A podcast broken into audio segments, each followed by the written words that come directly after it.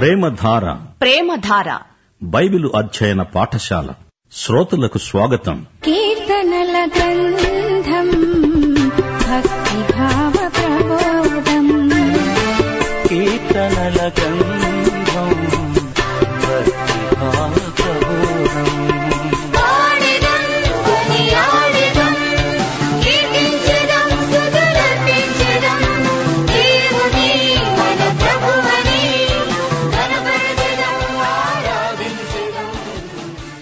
ప్రియ శ్రోతలు ఈరోజు మనం కీర్తనలు ఏడు ఎనిమిది అధ్యాయాలు వింటాము.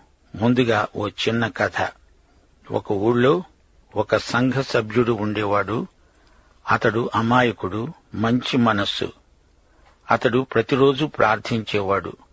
దేవా నాకు పెద్ద మొత్తం బహుమానమివ్వు దాన్ని మా సంఘస్థులందరికీ పంచిపెడతాను.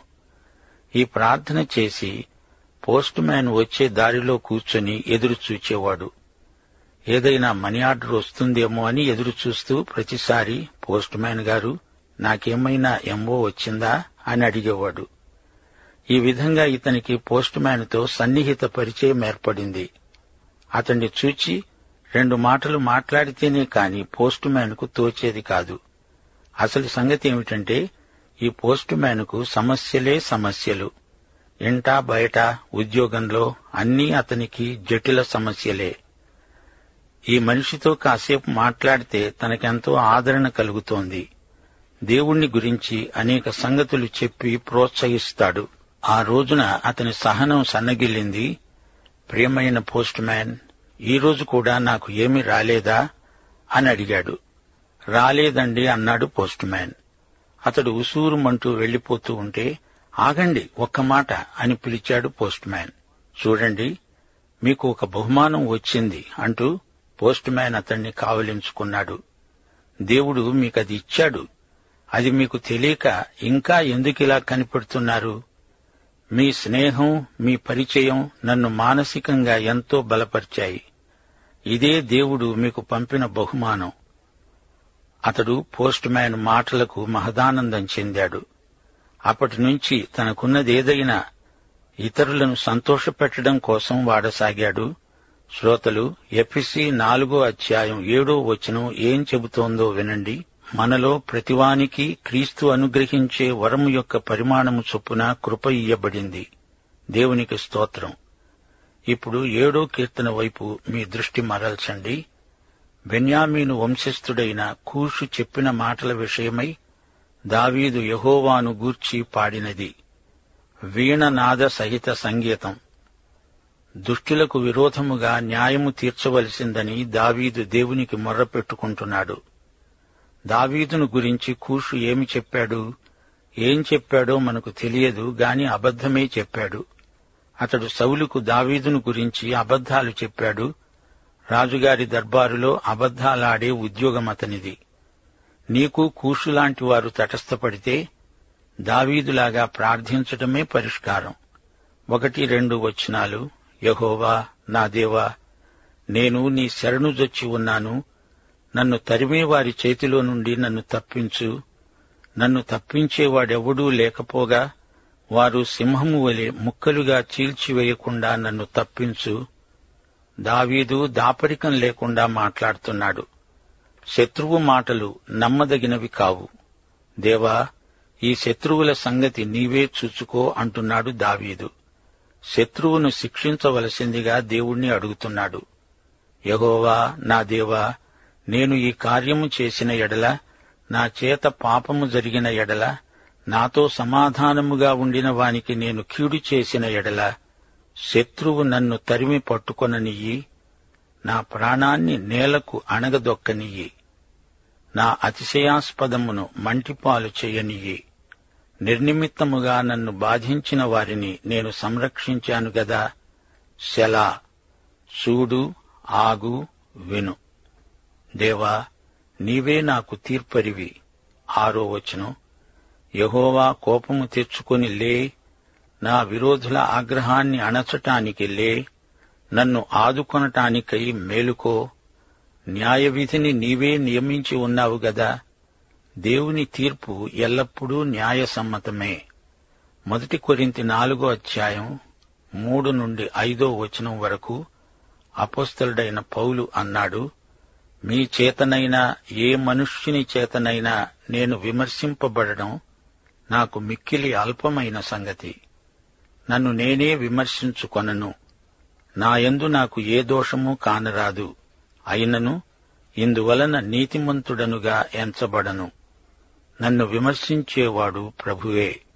కాబట్టి సమయము రాకమునుపు అనగా ప్రభువు వచ్చే వరకు దేనిని గూర్చి తీర్పు తీర్చకండి. ఆయన అంధకారమందలి రహస్యములను వెలుగులోనికి తెచ్చి హృదయములలోని ఆలోచనలను బయలుపరిచేటప్పుడు ప్రతివానికి తగిన మెప్పు దేవుని వలన కలుగుతుంది. దేవుడే మన తీర్పరి. దేవుడు చూచినట్లే నిన్ను నీవు చూచుకోగలగాలి అలాగే ఇతరులను కూడా చూడడం అభ్యసించాలి. తీర్పు చెప్పే పని దేవునిది. అది ఆయనకే అప్పగించటం శ్రేయస్కరం. దావీదు తన యథార్థతను కోల్పోలేదు కొనసాగించాడు. తనను కాపాడేవాడు దేవుడే అని త్రికరణ శుద్ధిగా నమ్మాడు. ఏడో వచనం. జనములు సమాజముగా కూడి నిన్ను చుట్టుకొన్నప్పుడు వారికి పైగా పరమందు ఆసీనుడవుకా. యహోవా జనములకు తీర్పు తీర్చేవాడు. యహోవా నా నీతిని బట్టి యథార్థతను బట్టి నా విషయంలో నాకు న్యాయం తీర్చు. హృదయమును అంతరింద్రియములను పరిశీలించే నీతిగల దేవా దుష్టుల చెడుతనం మాన్పు. నీతిగల వారిని స్థిరపరచు.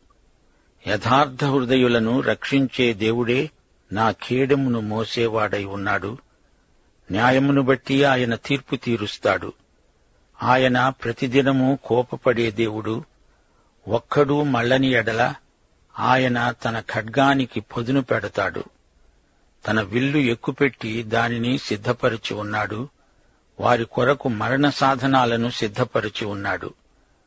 తన అంబులను అగ్నిబాణాలుగా చేశాడు.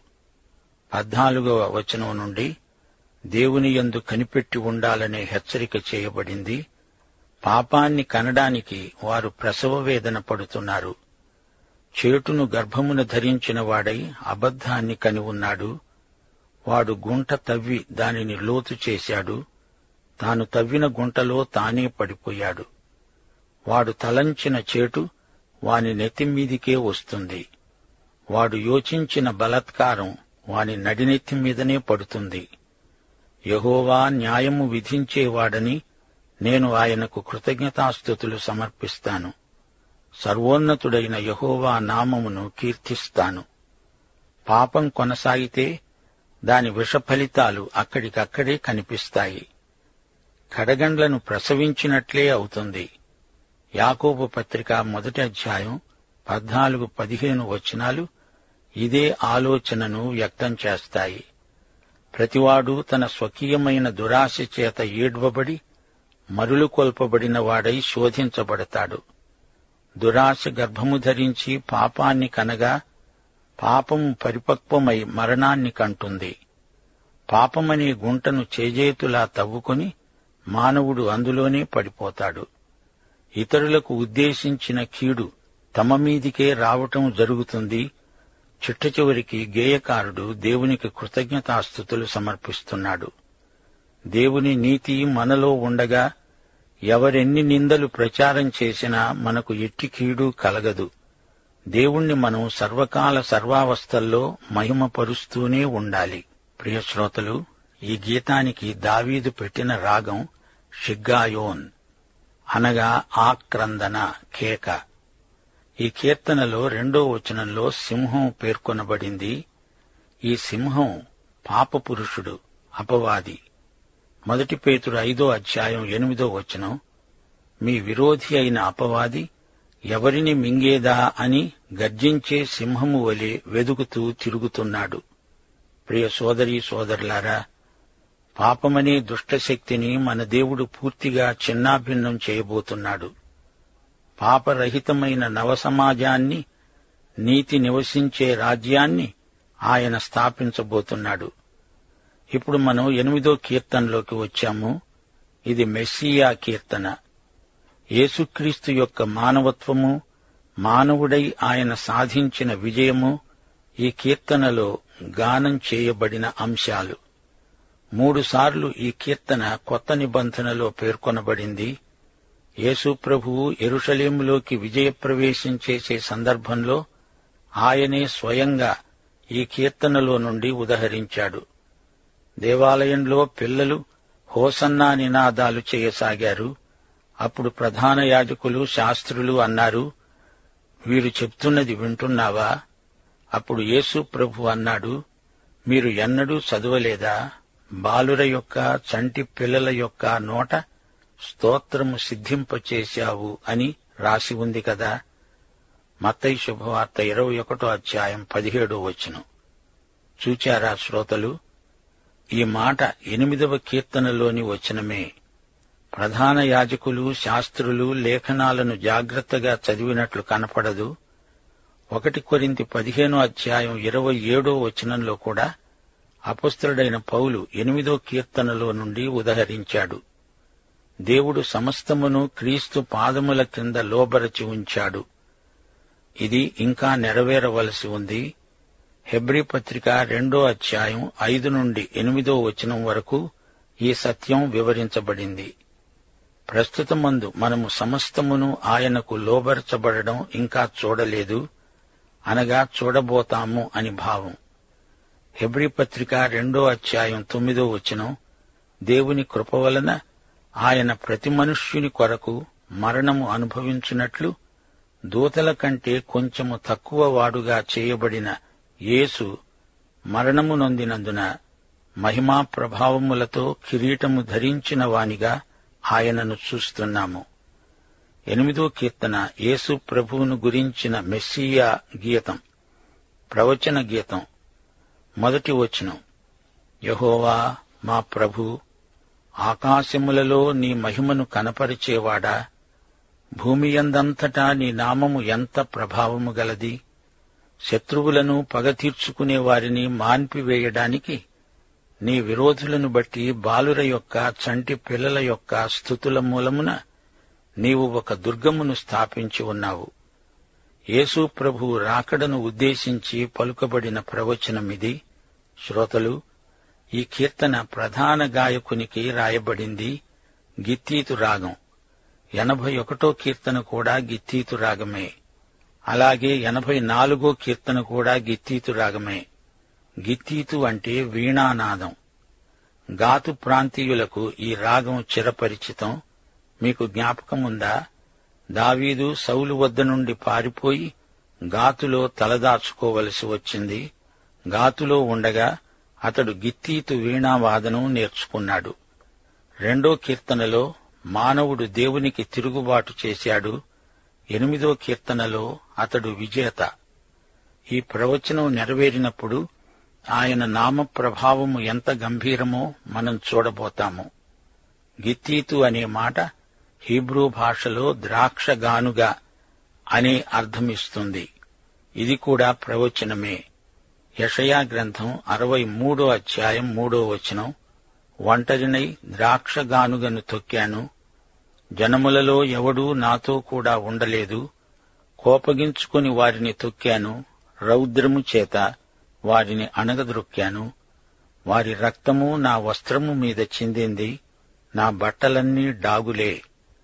ఆ రక్తం శత్రువులది ఆయనది కాదు. అనగా యేసు రక్తమును ఎరగని వారికి ఇది భయంకరమైన దృశ్యం. శిలువ శత్రువులు హతమైపోయిన సన్నివేశమిది. ఇది తీర్పును సూచించే వచనం. ఇప్పుడు యేసు రక్తాన్ని నీవు స్వీకరించాలి.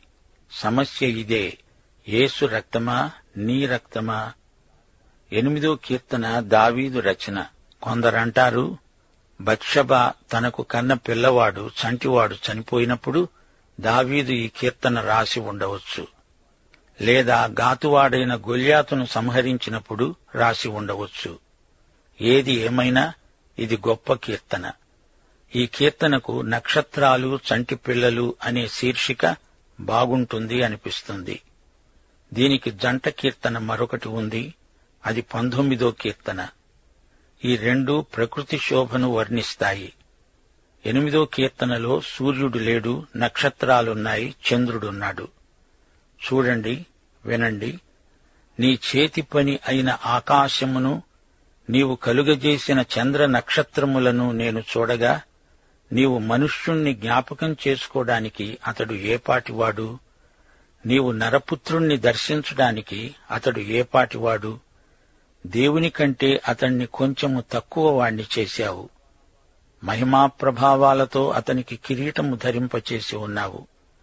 నీ చేతి పనుల మీద వానికి అధికారమిచ్చావు గొర్రెలన్నిటినీ ఎడ్లనన్నిటినీ అడవి మృగములను ఆకాశ పక్షులను సముద్ర మత్స్యములను సముద్ర మార్గములలో సంచరించే వాటినన్నిటినీ అతని పాదాల క్రింద నీవు ఉంచావు.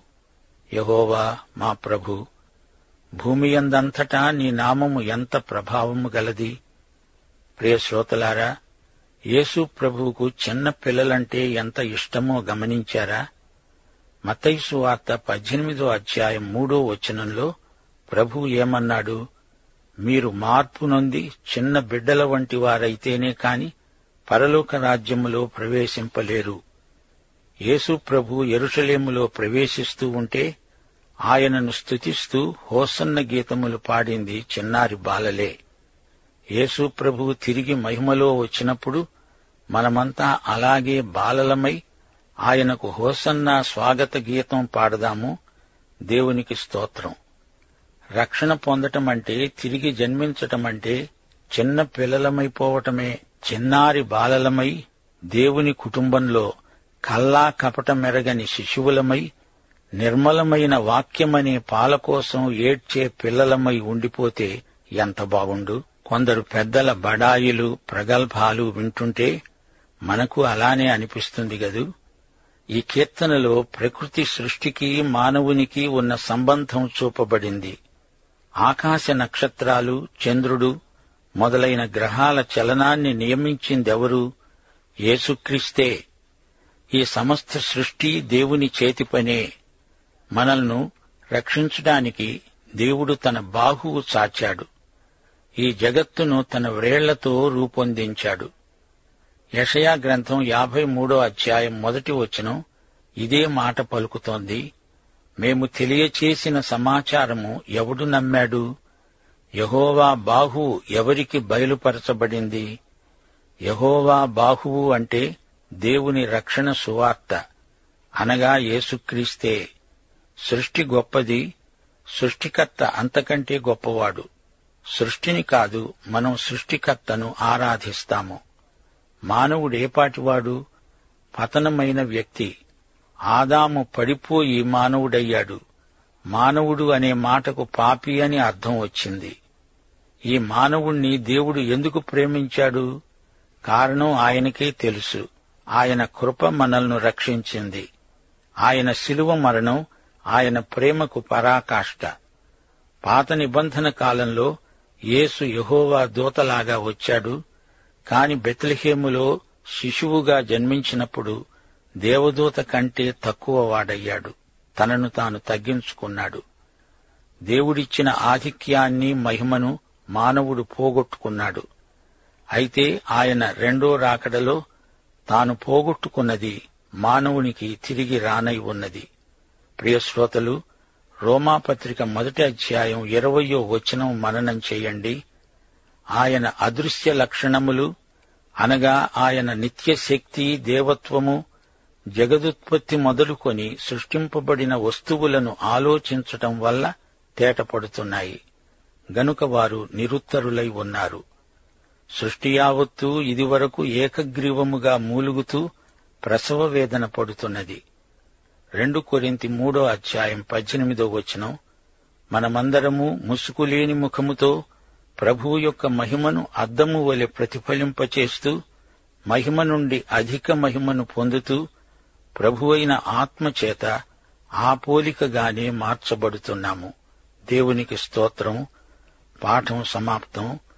ప్రభు అయిన యేసుక్రీస్తు వారి దివ్య కృప తండ్రి అయిన దేవుని పరమ ప్రేమ పరిశుద్ధాత్మ యొక్క అన్యోన్య సహవాసము మనకందరికీ తోడై ఉండునుగాక. ఆమెన్.